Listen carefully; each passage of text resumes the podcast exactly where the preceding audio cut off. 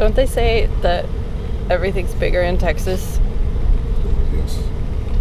Including the humidity. The humidity is much bigger. Also the bugs and the hats. Bugs are big.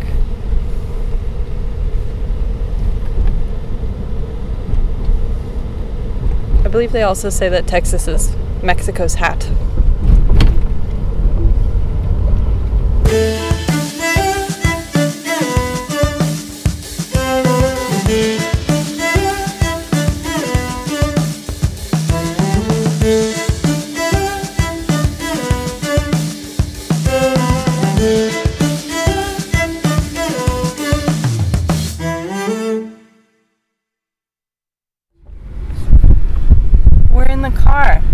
To Houston today. Where it's an hour earlier. We have more day off when we get there. Everyone is sleepy, so I thought I'd break out this recorder and really annoy everyone. We had Tampa last night. How did everyone feel? Katie felt fantastic. No one else has any feelings. No. So thrilled. Keith was thrilled. Everyone was thrilled. It was a great time. We actually did get a good review. That was pretty cool. What was it? Tampa Bay Times? Yeah. Sweet. Dope. Spelled my name wrong. They spelled your name. That's because everyone spells your name wrong, Keith. One time Boston Pops conducted. That's true. I did conduct the Boston Pops one time. I think that's what they meant. It's just the how. No, I don't think so. Really? Yeah. They just think that you were the Boston Pops conductor for a spell. Keith Levinson was the difference. Same diff. I'd like to buy a Keith. In a half mile to your right. Where does it say you did that, Keith? Texas. Hooray! So in Texas, we started out in Houston, and most of the time our travel schedule is our day off is our travel day. It's travel day, show day, travel day, show day. And then sometimes in some cities we have one extra day that we have the day off. It's not a travel day. It's not a show day. It's just a day off. And in Houston, that was what we had. So, you can just kind of do whatever you need to do. I did some laundry. I met up with a friend, whatever needs to happen. Then the next day we had a show day with our Houston Orchestra, and I got to talk a little bit with Billy Nichols. 8:30. It should be 8:30 because the orchestra was told to be on stage at 8:20. Mm-hmm. Yeah, now it's making sense. Now it's all coming together. Mm-hmm. Billy. Yes. Can you tell people who you are? What I'm doing with the band. Yes. Okay. So I'm talking to Billy Nichols, who is he does backup vocals and a songwriter and many things. So in what capacity chiefly are you working now on this tour? I'm backing singing. Okay. That's it. And what are some of the other roles that you've played with The Who in the past? I was a musical director for the 89 tour and for Quadrophenia, I think. Yeah. So I'm curious, like what? But I sang backing vocals on those tours. On those as well. Okay, yeah. So you were singing backing vocals and acting as music director. So what, what kinds of things do you have to do as a musical director for a rock band? It's usually choosing musicians and rehearsing them. In the old days, you'd find that Pete and Roger wouldn't turn up for a lot of them, So John Entwistle always did. But and so you tend to sort of organise them without them being there. Billy, have you sung backup vocals on some kind of high-profile recordings? Oh, with The Who. The Who or otherwise? Yeah, all sorts of people. I can't remember. Can you remember any people I've sung on back there? What does that say? Dear Prudence.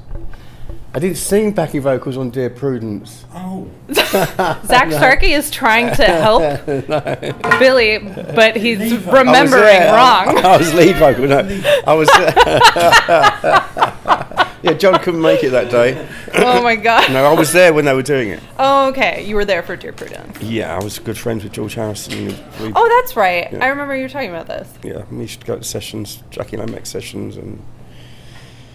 Yeah, all sorts. You stayed up very late. Yeah, how did you know that? Because you mentioned it. I mentioned it. Very disappointed. Very late, meaning 48 hours. I would be a psychopath if I stayed up 48 hours. I would be seeing things that weren't there. So about how long have you been working with The Who? As musical director of the '89 tour, but, but I was singing backing vocals on their records years before that, and writing with Pete and recording with Pete as well. Yeah. Do you have any favorite songs that you've written?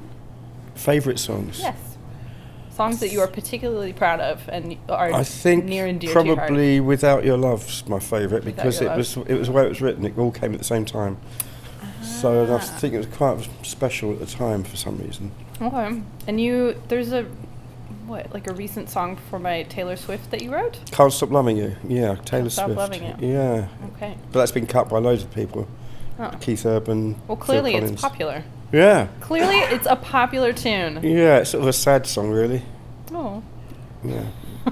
It's not about it's not about anyone in particular. It's when I was leaving home to go to record an album called White Horse in LA, and I was going backwards and forwards, and I was leaving a young family, and I didn't like it, so I just wrote a sad song. I made it about someone else, but it wasn't about anyone else.